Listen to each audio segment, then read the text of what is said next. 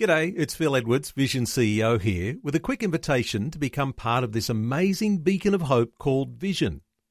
Together we can put our love into action to help people of all kinds build or rebuild their lives on the truth of God.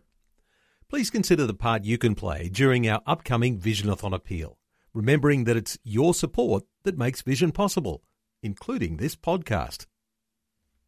Rise and shine, Rise and shine. with Robbo and Becky on Vision. Well, there's some of our favourite members of the family. It's Britt and Kate Ryan from Focus on the Family Australia. Hello.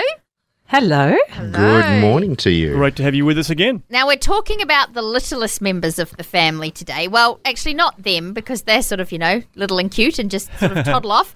Uh, but leaving little ones with family or even sort of leaving them for the first time. Now, we talk so often about how you sort of got to still take care of your marriage even when a little one comes along, but the actual sort of passing them over can be quite hard, can't it?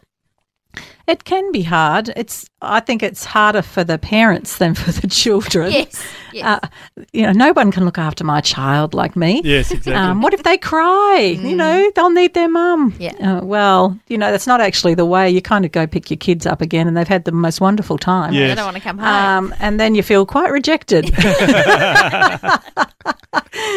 so it's very. It look. It's it is difficult leaving your children with other people. But it's actually part of their learning it as well, because uh, if you keep them in that bubble wrap mentality that other people can't look after them, then they're going to become more and more dependent on you mm. and you want them to become more independent. You mm. want them to mm. become uh, able to communicate and, and connect with other people. And so you got to find those right people. Yes. Well, that's right. And I guess that's the, that's the challenge, isn't it? Because you can create a rod for your own back if you don't you know, I guess teach them you know, how to spread their wings and how to feel comfortable with you know uh, family mm. members or others.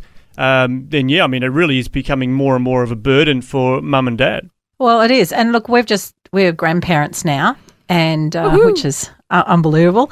uh, and we're actually going to be grandparents to a granddaughter coming up. I know. We we don't know what to do with a girl. There's wow. been boys everywhere. Yes. Uh, so that's going to be really cute.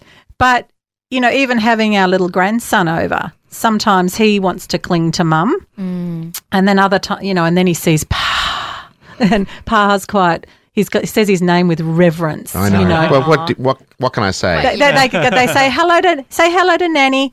Pa. oh, poor Nanny. oh no, he's he's gorgeous with me too. But it's just so funny when I rock up and I go hello, and he goes pa, and it's just it's it's like we're associated together. So that's cute. Yeah, that's nice. That's funny. Um, but look, it is it is really important that they keep bringing them around so they do build trust because in the future you want them to be able to go to their grandparents or their aunties and uncles because you need that support network. It takes mm. a village to raise a that's, child. Yeah, that's right. And so you want them to build relationship, and the only way to do that is to spend time. Yeah, uh, with them. Um, initially, with you there, of course, because they they watch how their parents relate to them. I know that our grandson watches every time we hug our son and our daughter-in-law, he he stands there and he watches. Mm. So it lets him know that we're safe people. That's so and good. So, yeah, it is. It's uh, uh, quite extraordinary because I've watched him watch us. Yeah. Mm. Um, just out of the corner of my eye, he he literally stands there and go. It kind of tilts his head, mm-hmm. and it's it's gorgeous because yes, and I, I, it lets him know that we're safe. And you know, he sometimes he'll walk around the house going, "Mama, Mama." Mama. And I just go, Mummy's out shopping or Mummy's, you know. Yeah. And then he's happy again. Yeah. But it, I think one of the other, I'm going to take it to look at the other side of it, is not to take advantage of people yes. to look after your children because they're your children.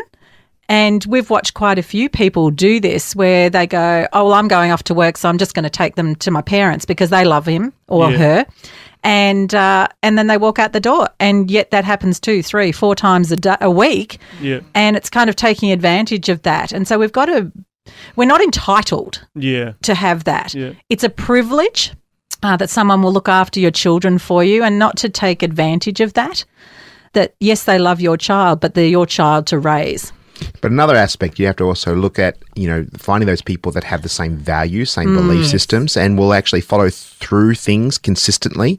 And that can be a bit of a tension. And if, if you know, the uh, the grandparents are too soft, then you know there is a the, there is a degree that you know grandparents can get away with a few things, and they're Yeah. maybe a little bit softer. But you also want to come from consistency in the the parenting and the grandparenting, or just the the discipline and the boundaries. Yeah. So because otherwise the children get very confused about, oh, I got away with this at Yeah. grandma or grandpa's house and I can't do it at home. It's There's a disconnect. Yeah, respecting the, the way the parents are raising the children. Yeah. But also, yeah, allowing the grandparents, if it's grandparents who are looking after them or aunties and uncles, that allow them to discipline the way you do. Yeah. Uh, because you've got to have it both ways. You need to respect the parents' ways of doing things, but they have to allow you to follow through the same way. So It's that like, you know, giving them too many lollies or, Yeah, you know, certain or- or any vegetables or, lollies. you know, like, in, and come to an agreement. And that comes through, obviously, and the key to all healthy relationships is communicate Yeah. and talk it through. And so you get on the same page because you only want what's best for the children. Good things to uh, think about there, and I think what you've s- said, Kate, about you know not taking advantage of family members is a, a good one to remember as well. So uh, appreciate your inputs uh, today, and we look forward to chatting with you guys again next week. Okay. see you then. Thanks for taking time to listen to this audio on demand from Vision Christian Media. To find out more about us, go to vision.org.au.